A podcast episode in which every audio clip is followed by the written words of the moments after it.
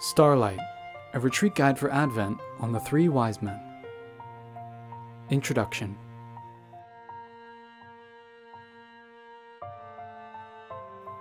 The journey of the three wise men who followed a star to Bethlehem, a journey which the entire church celebrates on the solemnity of Epiphany as the culmination of the liturgical seasons of Advent and Christmas, is like a living parable. The core of the parable is the Magi's journey the Magi undertook a journey to encounter God. And isn't that what every Christian life is in its essence? A journey to the definitive encounter with God?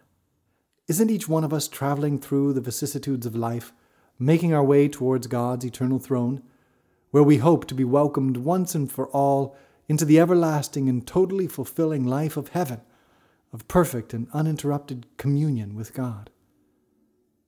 This is what the Bible means when it refers to Christians as aliens and sojourners in this world. This is what Christian spirituality throughout the ages means when it calls Christians pilgrims and our time on earth a pilgrimage of faith toward eternal happiness. This retreat guide, Starlight, a retreat guide on the three wise men, will dig into this living parable, seeking wisdom to help us along our own Christian journey. In the first meditation, we will consider the star that guided the three magi to Jesus. In the second meditation, we will focus on some difficulties the magi encountered along the way. And in the conference and personal questionnaire, we will examine one way that we, just like the magi, can offer our own treasures and gifts to Jesus as an act of worship, even while we are still in the middle of our journey. To begin, take a few minutes to turn your attention to God's presence. He is with us right now, gazing at us with love. Let's renew our faith in that love, and let's open our hearts to receive whatever that love wants to give us. When you're ready, we will start our first meditation by simply reading through the Gospel passage in Matthew chapter 2. When Jesus was born in Bethlehem of Judea, in the days of King Herod, behold, Magi from the east arrived in Jerusalem, saying, where is the newborn King of the Jews? We saw his star at its rising, and have come to do him homage. When King Herod heard this, he was greatly troubled, and all Jerusalem with him. Assembling all the chief priests and the scribes of the people, he inquired of them where the Messiah was to be born. They said to him, In Bethlehem of Judea, for thus it has been written through the prophet. And you, Bethlehem, land of Judah, are by no means least among the rulers of Judah since from you shall come a ruler who is to shepherd my people Israel. Then Herod called the Magi secretly, and ascertained from them the time of the star's appearance. He sent them to Bethlehem, and said, Go and search diligently for the child. When you have found him, bring me word, that I too may go and do him homage. After their audience with the king, they set out, and behold, the star that they had seen at its rising preceded them until it came and stopped over the place where the child was. They were overjoyed at seeing the star, and on entering the house, they saw the child with Mary his mother. They prostrated themselves and did him homage. Then they opened their treasures and offered him gifts of gold, frankincense, and myrrh. And having been warned in a dream not to return to Herod, they departed for their country by another way.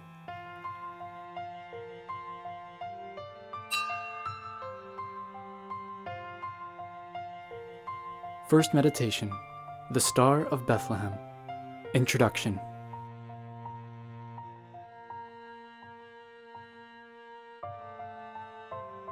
The catalyst that set the Magi's journey in motion was the mysterious star that appeared and somehow indicated that the promised King of the Jews, the king that many prophets had predicted would bring order and justice back to the world, had been born. What was this star? Why did it mean so much to the Magi? And what meaning does it have for us? St. Matthew didn't record many details about this mysterious star. As a result, theologians, scholars, and skeptics have speculated to no end over the last 2,000 years about what it really was. The various theories fall into three categories. Some say that the whole story was just made up. These same people say the same thing about every other chapter in the life and mission of Jesus Christ. It's a prejudiced position, which doesn't really stand up under honest scholarly scrutiny, so we won't waste time refuting it.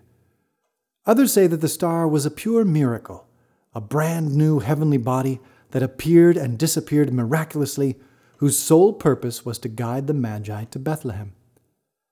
The third group of theories posits that the Star of Bethlehem was a natural phenomenon, like a supernova, perhaps, whose appearance and timing were so extraordinary as to reveal to the Magi that the prophesied King of the Jews had been born. The Church has not defined any dogma explaining the nature of the star. It has preferred to focus on the spiritual and theological significance of the event as a whole. As a result, speculations continue to pop up, some more convincing than others. One recent theory belonging to an American lawyer and law professor named Frederick Larson is particularly interesting, and you can learn all about it at his website, www.bethlehemstar.com. St. Matthew only tells us that the Magi saw the star at its rising, and that it somehow communicated to them that the promised King of the Jews, the promised Savior of the world, had been born. Why would a star be able to alter these men's lives so significantly? Why would God have chosen to use a star to speak to them of the Savior? To answer those questions, we need to reflect a little bit on who these Magi were.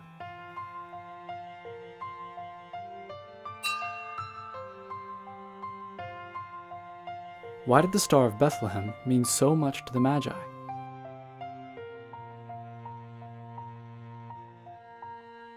St. Matthew doesn't tell us much about the Magi either, but he tells us enough.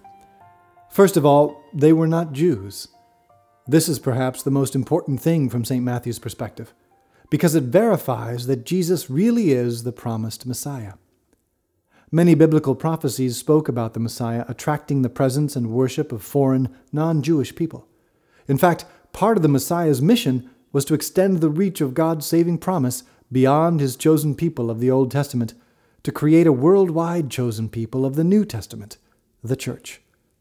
The Magi, the first non Jewish worshippers of Jesus, began the fulfillment of that prophetic promise. Second, St. Matthew tells us that the Magi came from the East. Most likely, they were royal Chaldean scientists and scholars from the ancient city of Babylon. Ancient kingdoms and empires created and maintained groups of scholars as advisors to the throne. Five centuries before the time of Christ, when the Babylonian Empire conquered Judea, they actually brought some of the young Jewish scholars of the time to Babylon to become members of just such a team of advisors. Among the Jews taken into custody was the young prophet Daniel, who spent the rest of his life there in court of the various rulers of the turbulent empire. Some biblical scholars actually think that Daniel introduced Jewish knowledge into the Babylonian group of scholarly advisors and the Magi who came to Bethlehem were disciples of that ancient school.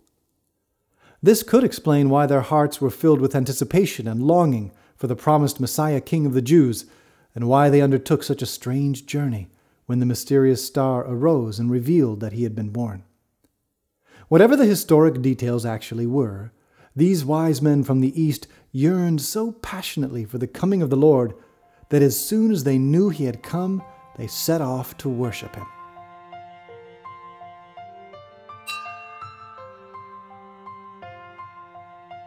What does the Star of Bethlehem mean for us?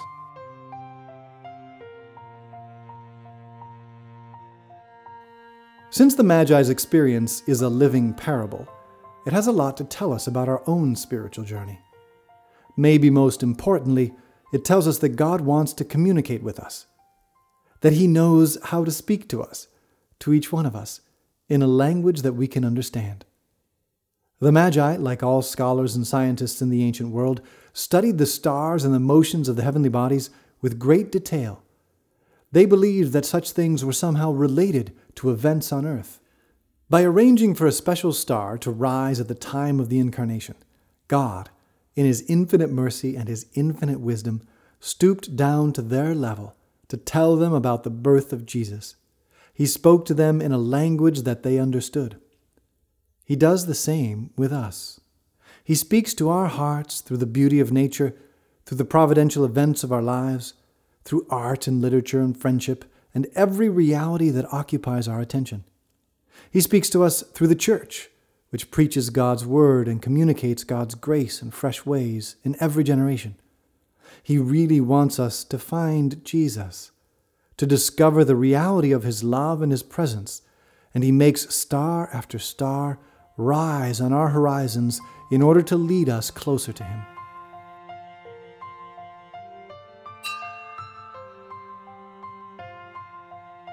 Conclusion Following the Star.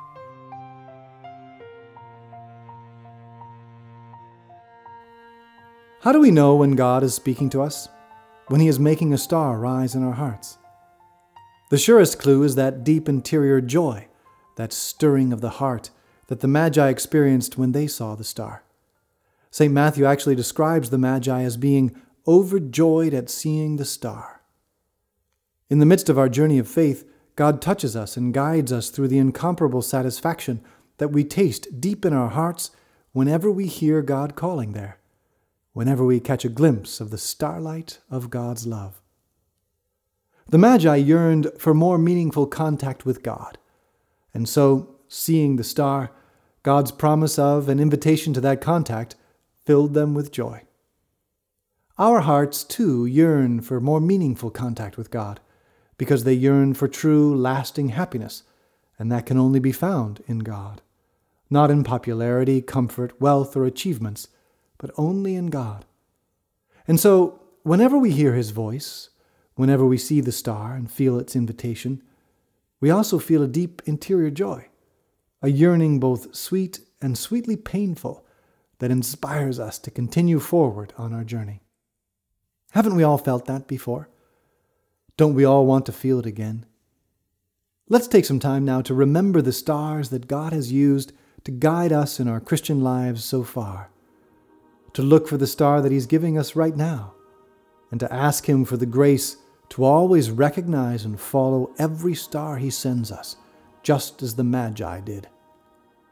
The following questions and Bible passages may help your meditation.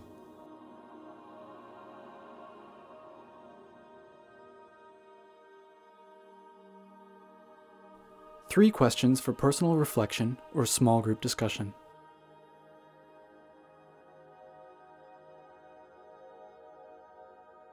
What language does God most often use to communicate to my heart? In other words, in what form does the Magi's star tend to appear in my life?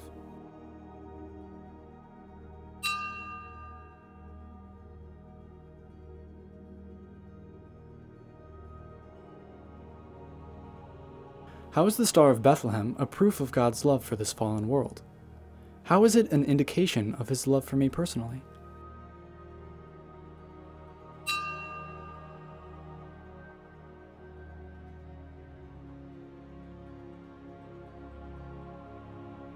God had placed in the Magi's hearts a yearning to meet the Savior, and that yearning was a preparation, almost a promise for the future event. What yearnings has God placed in my heart recently? Savor them as promises of future divine interventions.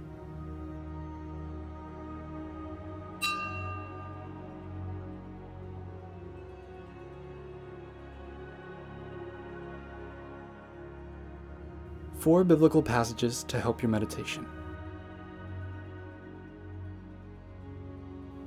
Isaiah chapter 60, verses 1 through 6. Rise up in splendor, Jerusalem. Your light has come. The glory of the Lord shines upon you. See, darkness covers the earth, and thick clouds cover the peoples. But upon you the Lord shines, and over you appears his glory. Nations shall walk by your light, and kings by your shining radiance. Raise your eyes and look about. They all gather and come to you. Your sons come from afar and your daughters in the arms of their nurses. Then you shall be radiant at what you see. Your heart shall throb and overflow, for the riches of the sea shall be emptied out before you, the wealth of nations shall be brought to you. Caravans of camels shall fill you, dromedaries from Midian and Ephah. All from Sheba shall come bearing gold and frankincense, and proclaiming the praises of the Lord.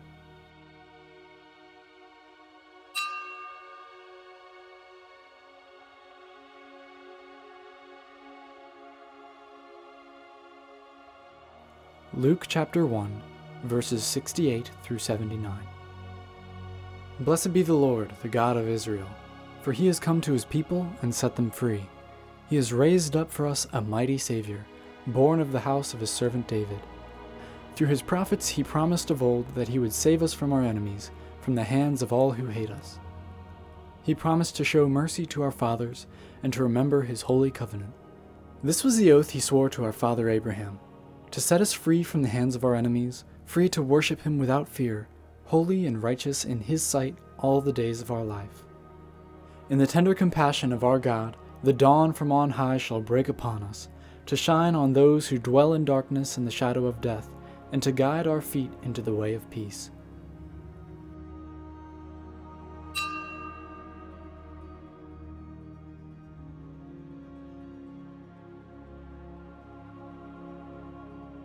Isaiah chapter 49, verses 5 through 6. For now the Lord has spoken, who formed me as his servant from the womb, that Jacob may be brought back to him, and Israel gathered to him. I am honored in the sight of the Lord, and my God is now my strength. It is too little, he says, for you to be my servant, to raise up the tribes of Jacob, and restore the survivors of Israel. I will make you a light to the nations, that my salvation may reach to the ends of the earth.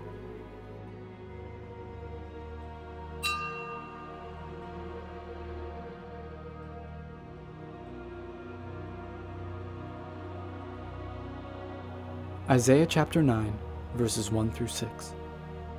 The people who walked in darkness have seen a great light. Upon those who dwell in the land of gloom, a light has shone. You have brought them abundant joy and great rejoicing, as they rejoice before you as at the harvest, as people make merry when dividing spoils. For the yoke that burdened them, the pole on their shoulder, and the rod of their taskmaster, you have smashed, as on the day of Midian. For a child is born to us, a son is given us. Upon his shoulder dominion rests.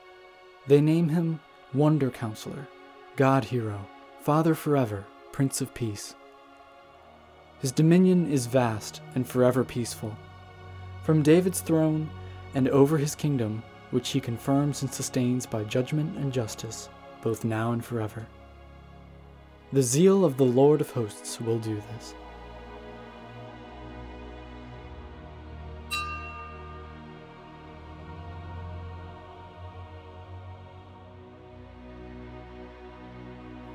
Second meditation Troubles Along the Way. Introduction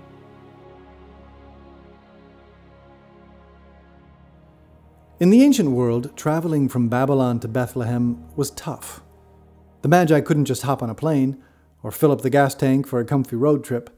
They would have had to travel overland in some kind of caravan, maybe with camels or donkeys, and it would have taken an extended period of time weeks, if not months. But starting out on their journey wasn't the only difficulty they faced. Two other hardships made their trip into a troubled pilgrimage. Taking some time to reflect on them will help us face similar hardships in our own pilgrimage of faith. The first difficulty they faced was the disappearing star. When they saw the star arise, they knew that it signaled the birth of the promised Messiah, the King of the Jews, and they decided to go and meet him. So they set out for the obvious destination, the only logical place where a king of the Jews could be found, the holy city of the Jews, their religious and political capital, Jerusalem. At this point, it seems that the star itself wasn't directly leading them. We know this because St. Matthew later points out that they were overjoyed when the star reappeared to guide them to Bethlehem. But when they finally arrive at the holy city, things don't go according to their plans. Nobody else knows about the newborn king. No one is talking about him. He is not there. The Magi expected to find a royal family with a new child and a city warmed by the presence of a long awaited Savior. Imagine their surprise when they entered the city gates and made their first inquiries, and the residents gave them only a puzzled look in response. They seemed to have arrived at their expected destination, but all they found was confusion and disappointment. Without realizing it, they had allowed their own expectations to carry them away, in a sense. Now they needed to readjust those expectations by a closer examination of God's designs.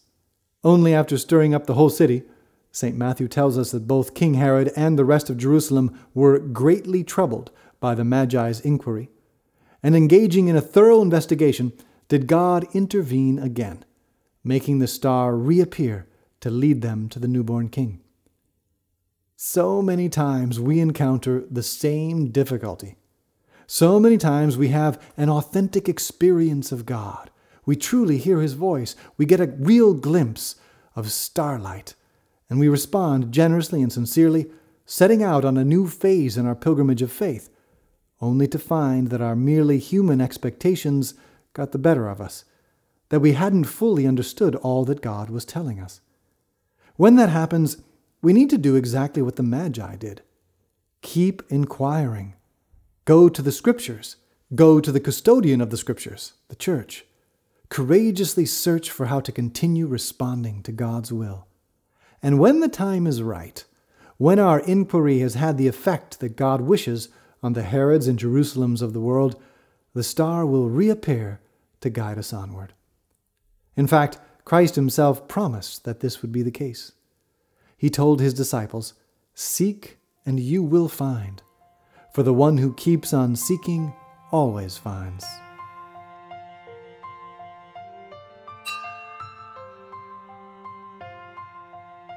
The Long Way Home.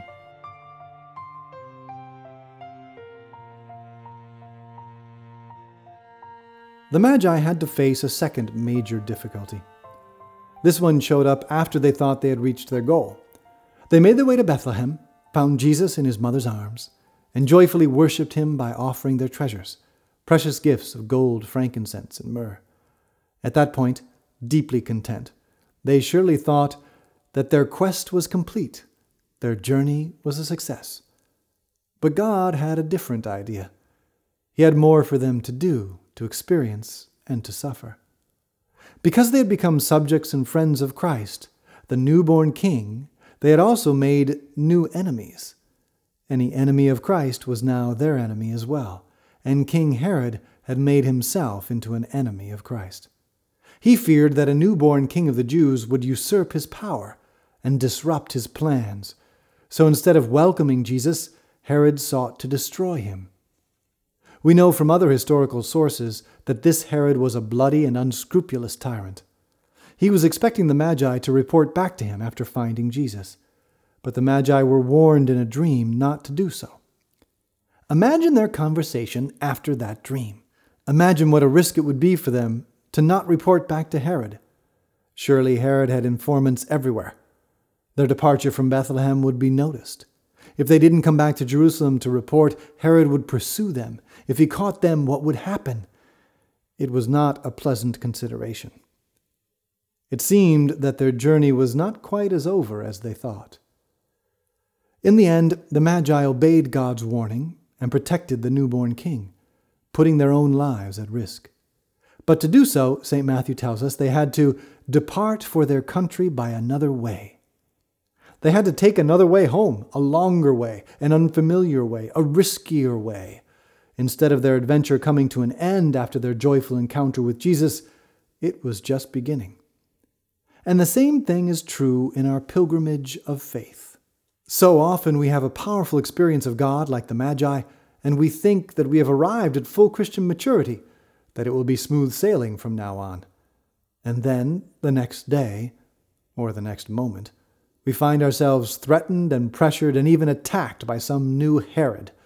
We find ourselves moved to continue a difficult pilgrimage, led along an unfamiliar and risky path instead of the easier one we already know, asked to continue putting up with the discomforts and injustices of a fallen world in spite of having discovered and encountered and worshipped the world's Redeemer. Whenever we find ourselves in that situation, we need to follow the example of the Magi, trusting in God's providence, obeying His voice, taking the risk of being faithful to our friendship with Christ, even if it means laying our lives on the line.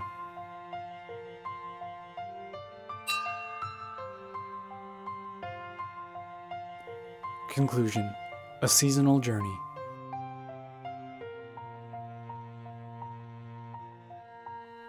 The Magi's life changing journey following the star is indeed a living parable for our lifelong journey of faith. But it's also a particularly appropriate guide for our littler journey through the liturgical seasons of Advent and Christmas.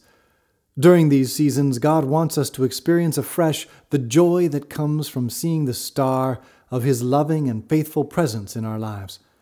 And to do that, we have to leave aside anything that may be holding us back, whether discouragement at disappointed expectations or fear of the risks involved in being faithful citizens of Christ's kingdom. Let's take a few minutes now to contemplate these two difficulties that the Magi faced and overcame, and let's ask our Lord to give us enough light and strength to overcome them too. The following questions and Bible passages may help your meditation.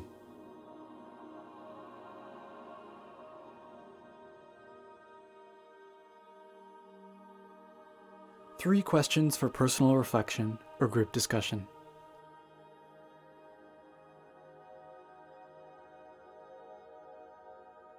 When was the last time my expectations didn't line up perfectly with God's plans? How did I react and why?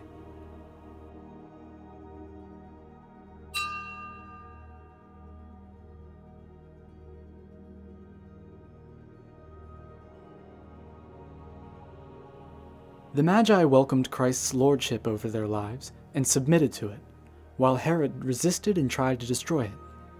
Why did they react so differently?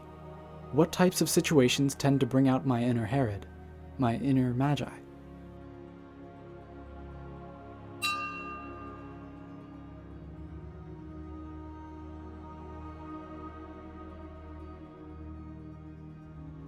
How often did the Magi think about their destination while they were following the star?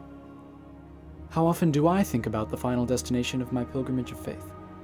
How often should I think about it?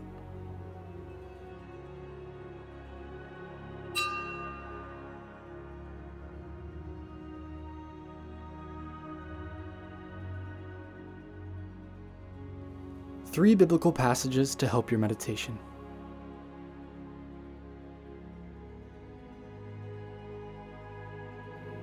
Psalm 37, verses 3 through 7. Trust in the Lord and do good, that you may dwell in the land and live secure. Find your delight in the Lord, who will give you your heart's desire. Commit your way to the Lord, trust in him, and he will act. And make your righteousness shine like the dawn, your justice like noonday. Be still before the Lord, wait for him.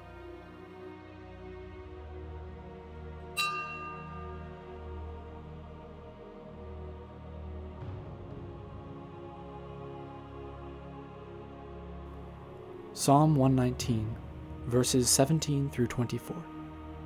Be kind to your servant that I may live, that I may keep your word. Open my eyes to see clearly the wonders of your law. I am a sojourner in the land. Do not hide your commandments from me. At all times my soul is stirred with longing for your judgments. With a curse you rebuke the proud who stray from your commandments. Free me from disgrace and contempt, for I keep your testimonies. Though princes meet and talk against me, your servant meditates on your statutes. Your testimonies are my delight. They are my counselors.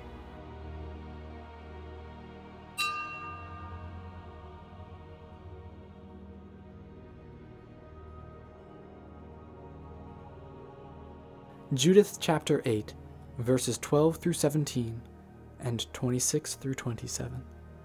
Who are you to put God to the test today?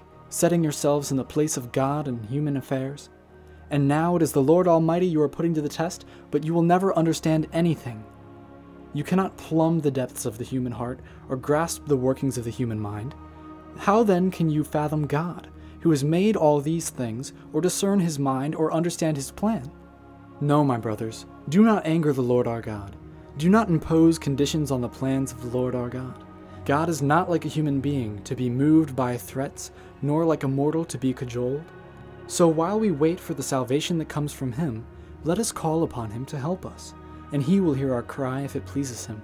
Besides all this, let us give thanks to the Lord our God for putting us to the test as He did our ancestors. Recall how He dealt with Abraham, and how He tested Isaac, and all that happened to Jacob in Syrian Mesopotamia while he was tending the flocks of Laban his mother's brother. He has not tested us with fire as he did them to try their hearts, nor is he taking vengeance on us. But the Lord chastises those who are close to him in order to admonish them.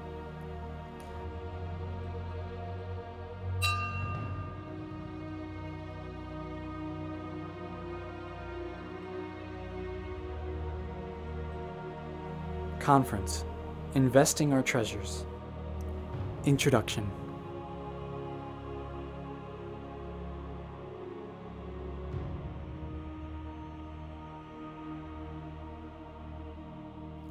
The Magi brought their treasures to Jesus. They offered to the Lord what was most valuable to them. This was their great act of worship, their way of responding to God's call and entering into a personal relationship with God.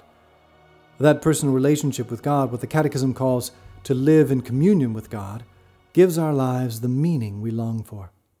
The deeper that communion goes, the deeper our experience of meaning and fulfillment. One way to make our communion with God deeper and stronger is to follow this example of the Magi, to offer our treasures, what is most valuable to us, to Jesus. Jesus himself calls us to do so in one of his most memorable parables, the parable of the talents. In this parable, we discover a comforting truth, namely, that everything we do in life, and that means everything, not only praying and going to Mass, can become an act of worship and a means for growing closer to God. In this conference, we will take some time to understand this parable more fully. We will look at four aspects. First, its context, where it appears in the Gospels. Second, its central meaning, its core message. Third, how it can apply to our lives. And fourth, a dangerous misinterpretation of this parable.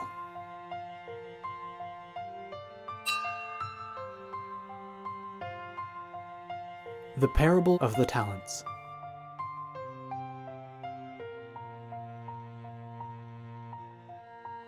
It will be as when a man who was going on a journey called in his servants and entrusted his possessions to them. To one he gave five talents, to another two, to a third one, to each according to his ability. Then he went away. Immediately, the one who received five talents went and traded with them, and made another five. Likewise, the one who received two made another two. But the man who received one went off and dug a hole in the ground and buried his master's money. After a long time, the master of those servants came back and settled accounts with them. The one who had received five talents came forward, bringing the additional five. He said, Master, you gave me five talents. See, I have made five more. His master said to him, Well done, my good and faithful servant. Since you were faithful in small matters, I will give you great responsibilities.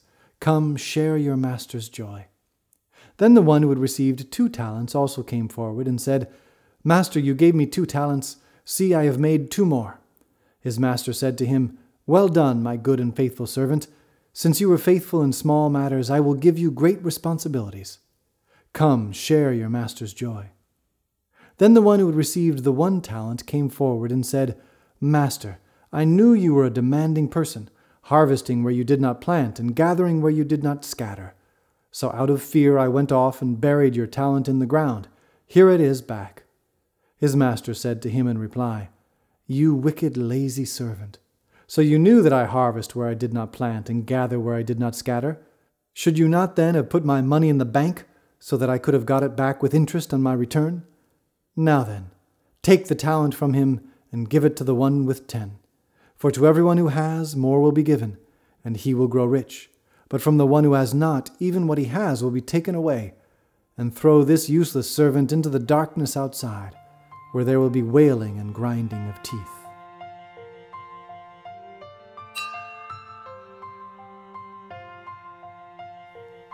The context of the parable.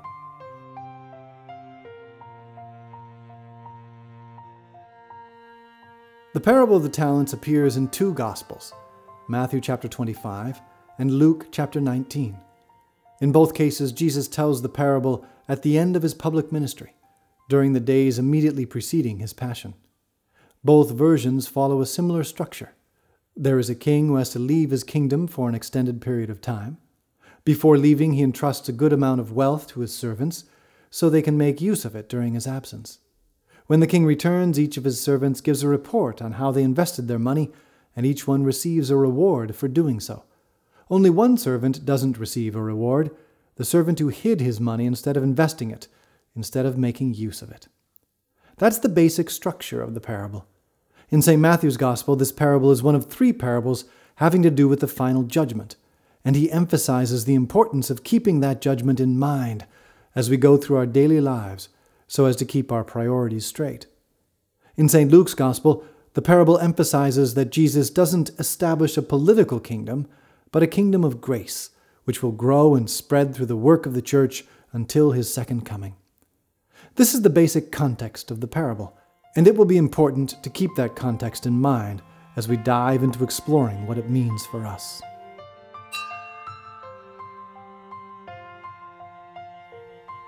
The core message of the parable.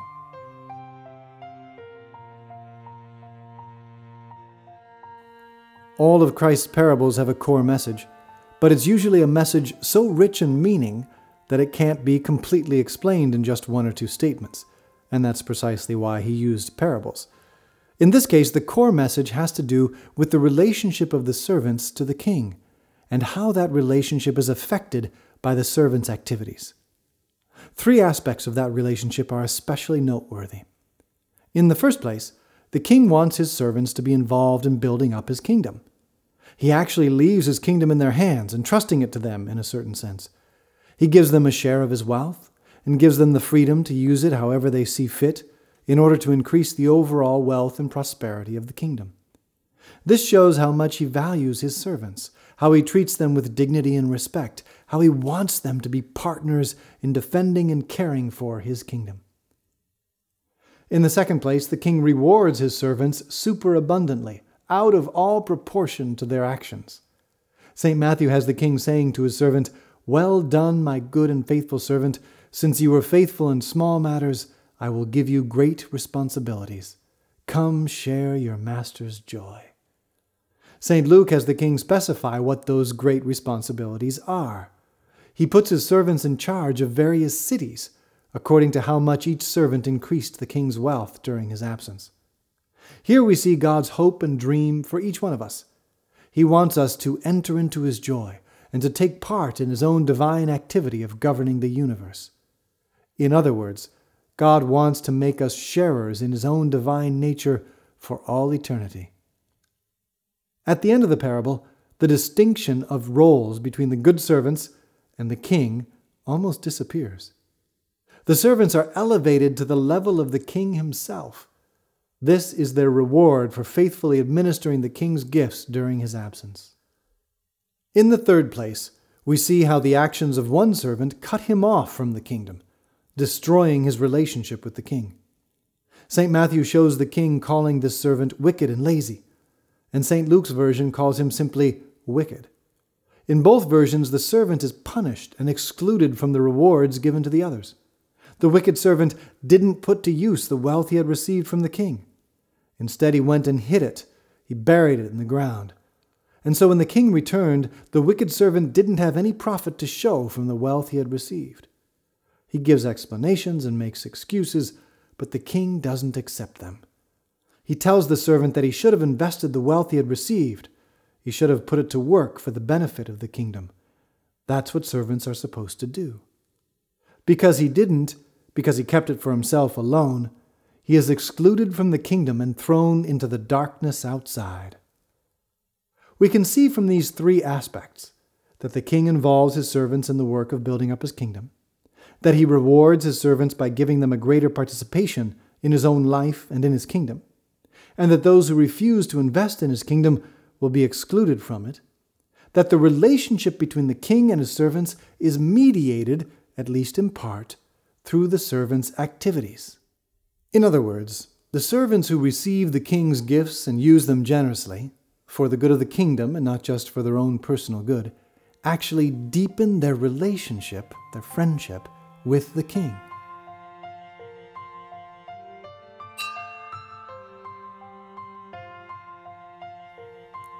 applying the parable to our own lives.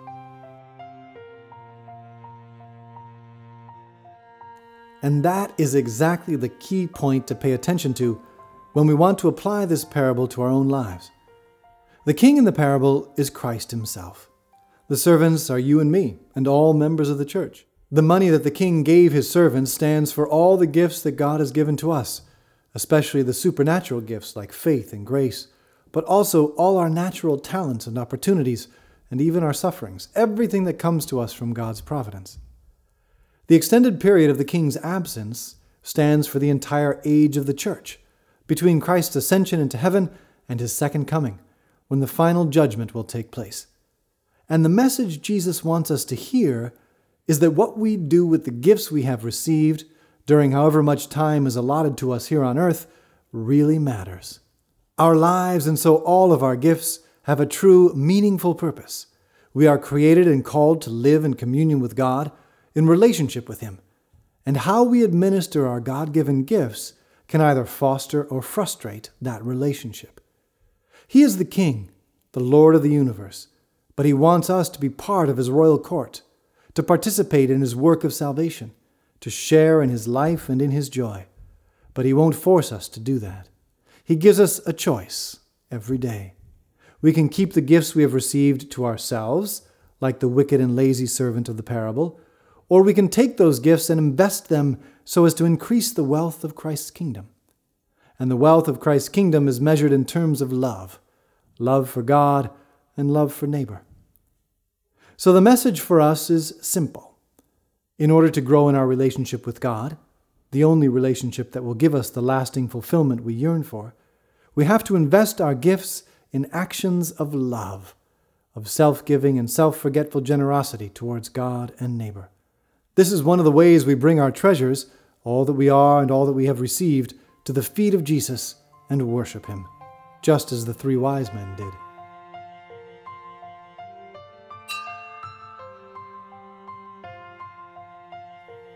Conclusion A dangerous misinterpretation. Before moving on to the personal questionnaire, we have to pause to point out a dangerous misinterpretation of this parable.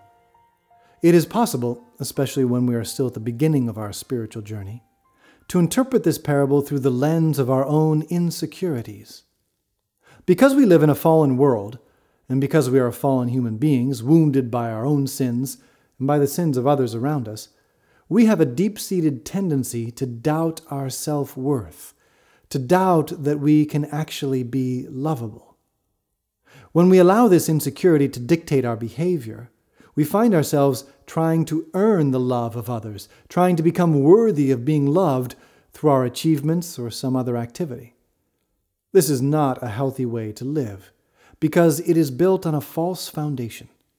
In God's eyes, we already are lovable, infinitely lovable, in fact, in spite of our flaws and failings and wounds, and even our sins. This is the radical, wild message of the gospel that, as St. Paul put it, God proves his love for us in that while we were still sinners, Christ died for us. In the parable, this comes across clearly if we're willing to look. The king already shows his interest in his servants and his concern for them before they do or achieve anything. The servants actually have no wealth of their own that attracts the king. They receive all their wealth from the king because of his devotion to them.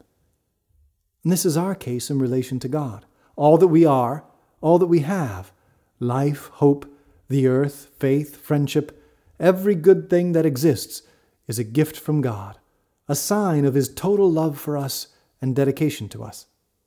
And so when the king goes away and gives his servants a chance to invest their gifts for the good of his kingdom, he is not withholding his love from them until they prove themselves worthy. On the contrary, he is showing his love for them and hoping that they will return his love with their love, that they will respond to the gifts they've received from him by giving of themselves to him in return, thereby allowing their relationship to grow, to reach a new level. This is simply how friendship works. It grows when both friends invest themselves in things that matter to both of them. God, in giving us so many gifts and inviting us to use those gifts to build up His kingdom, is giving us a chance to do just that, to choose to make what matters to God matter also to us, and so deepen our friendship with Him. We don't have to earn God's love, we just have to welcome it. Take some time now, without rushing, to prayerfully reflect on the 10 questions in the personal questionnaire, which is designed to help you see new ways to grow in your friendship with the Eternal King.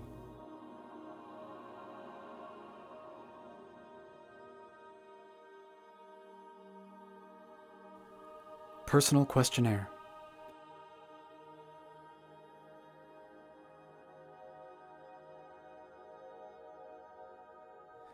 Make a list of all of the natural gifts that I have received from God's goodness, especially the ones that mean the most to me, and thank Him for them.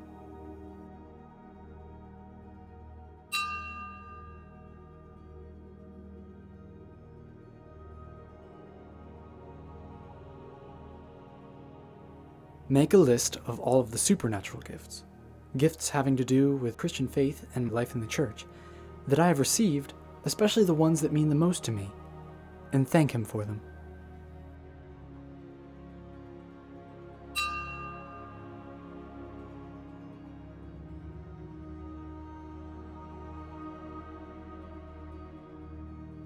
Of all these gifts, which ones are my unique ones, ones that most other people don't have?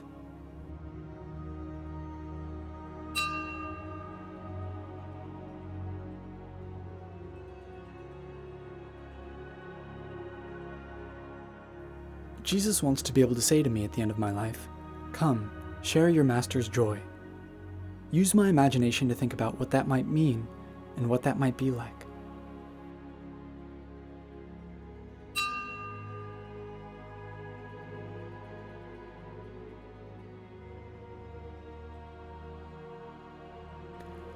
What may have been some of the difficulties that the servants faced during the king's absence? How do those relate to the difficulties that Christians face during this age of the church, before Christ's second coming?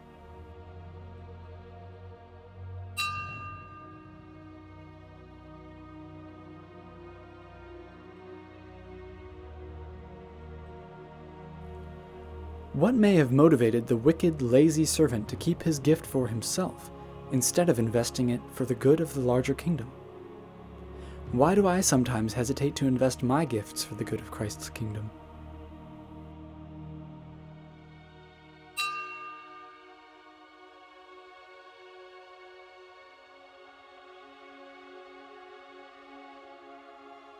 Think about the times I have put my gifts to the use of God's kingdom in the past. What happened? How did it make me feel, and why?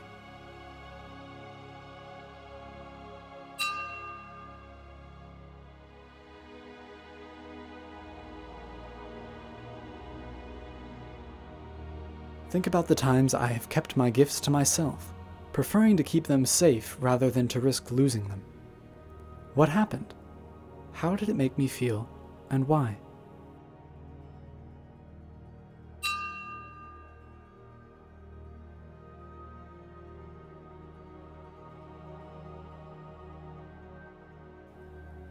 How can I better invest the gifts God has given me for the good of His kingdom?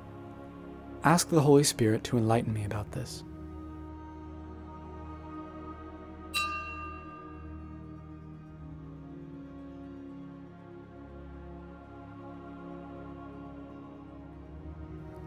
What situations or circumstances make me doubt that God can really love me? How do I usually react to those doubts? How would God prefer me to react?